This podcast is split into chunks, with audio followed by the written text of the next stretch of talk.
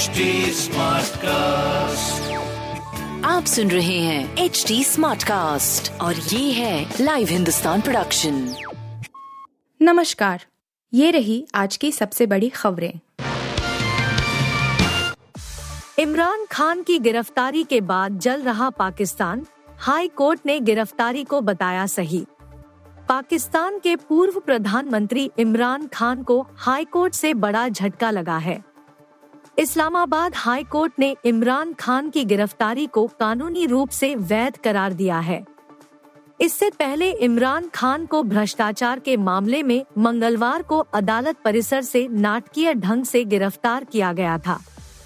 गिरफ़्तार किए जाने के बाद इस्लामाबाद उच्च न्यायालय ने शीर्ष अधिकारियों और पुलिस अधिकारियों को तलब किया था।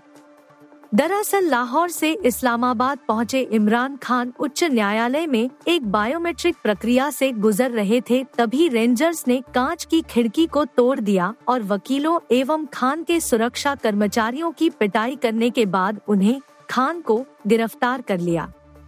बाद में हाई कोर्ट ने इस मामले पर तुरंत सुनवाई की। कई घंटे की सुनवाई के बाद कोर्ट ने अपना फैसला सुरक्षित रख लिया था। उधर इमरान के समर्थन में पूरे पाकिस्तान में हिंसा हो रही है और उनके समर्थक सड़कों पर है। डोनाल्ड ट्रंप यौन शोषण मामले में दोषी करार 410 करोड़ रुपए का जुर्माना।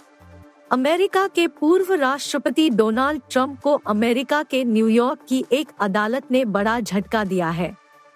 अदालत ने ट्रंप को यौन शोषण मामले में दोषी करार दिया है। और उन पर यौन शोषण एवं मानहानि के मामले में 50 मिलियन डॉलर यानी 410 करोड़ रुपए का जुर्माना लगाया है। यह मामला 1990 के दशक में एक मैगजीन की लेखिका इजीन कैरल के यौन शोषण से जुड़ा है। 2024 के अमेरिकी राष्ट्रपति के चुनावों से पहले आया ये फैसला डोनाल्ड ट्रंप के लिए बड़ा झटका है, क्योंकि वह चुनाव लड़ने की तैयारी और उसका प्रचार कर रहे थे। आरोप है कि डोनाल्ड ट्रंप ने 1990 के दशक में पत्रिका का लेखिका इजीन कैरल का यौन शोषण किया और फिर उन्हें झूठा करार देकर उनकी मानहानि की और उन्हें बदनाम किया। मंगलवार को अदालत की नौ सदस्यीय ज्यूरी ने इस मामले में ट्रंप को दोषी करार दिया। मुजफ्फरनगर दंगे के गैंगरेप के दो आरोपियों को 20 साल की सजा। मुजफ्फरनगर दंगे के दौरान महिला से गैंगरेप के मामले में विशेष पॉक्सो कोर्ट ने दो अभियुक्तों को 20 से 20 साल की सजा और सभी पर पंद्रह हज़ार रूपए के अर्थदंड की सजा सुनाई है। कोर्ट ने दोनों को अभियुक्तों को हिरासत में लेकर जेल भेजने के आदेश दे दिए थे। इस मामले के तीसरे आरोपी की सुनवाई के दौरान मौत हो चुकी है। ये मामला 10 साल पुराना है। 27 अगस्त 2013 में कवाल में तीन हत्याओं के बाद 7 सितंबर 2013 को मुजफ्फरनगर ज़िले में दंगा भड़क उठा था। इसमें 40 लोगों की मौत हुई और लगभग पचास हज़ार लोग गाँवों से पलायन कर गए। इस बीच घर छोड़कर मलकपुर में शरणार्थी शिविर में रह रहे एक व्यक्ति ने साल 2014 में पत्नी से तीन लोगों पर गैंगरेप के आरोप में मुकदमा दर्ज कराया था। कर्नाटक विधानसभा चुनाव के लिए मतदान आज 13 मई को आएँगे नतीजे। कर्नाटक विधानसभा चुनाव 2023 के लिए बुधवार यानी आज सुबह सात बजे से शाम छह बजे तक मतदान होगा। सत्तारूढ़ भारतीय जनता पार्टी, बीजेपी, राज्य में सत्ता बरकरार रखते हुए इतिहास रचने की कोशिश कर रही है, जबकि विपक्षी कांग्रेस की निगाहें कर्नाटक में चुनाव के साथ वापसी पर है। एक दिलचस्प तथ्य है कि कर्नाटक ने 1985 के बाद से कर्नाटक में कोई भी पार्टी लगातार सत्ता में नहीं रही है।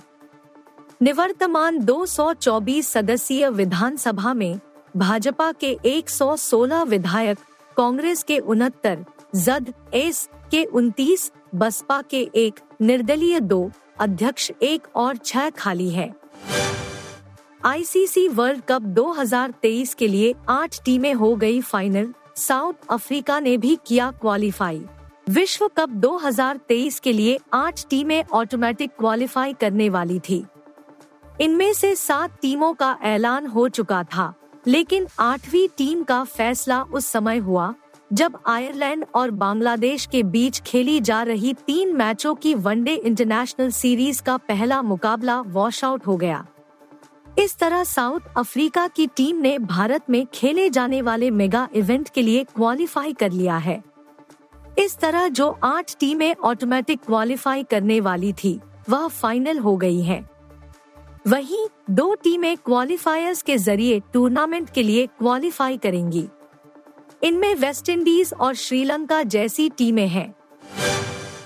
आप सुन रहे थे हिंदुस्तान का डेली न्यूज़ रैप। जो एच टी स्मार्टकास्ट की एक बीटा संस्करण का हिस्सा है। आप हमें फेसबुक ट्विटर और इंस्टाग्राम पे एट एच टी या podcasts@hindustantimes.com पर ईमेल के द्वारा सुझाव दे सकते हैं। आप सुन रहे हैं एच टी और ये था live Hindustan production smart cast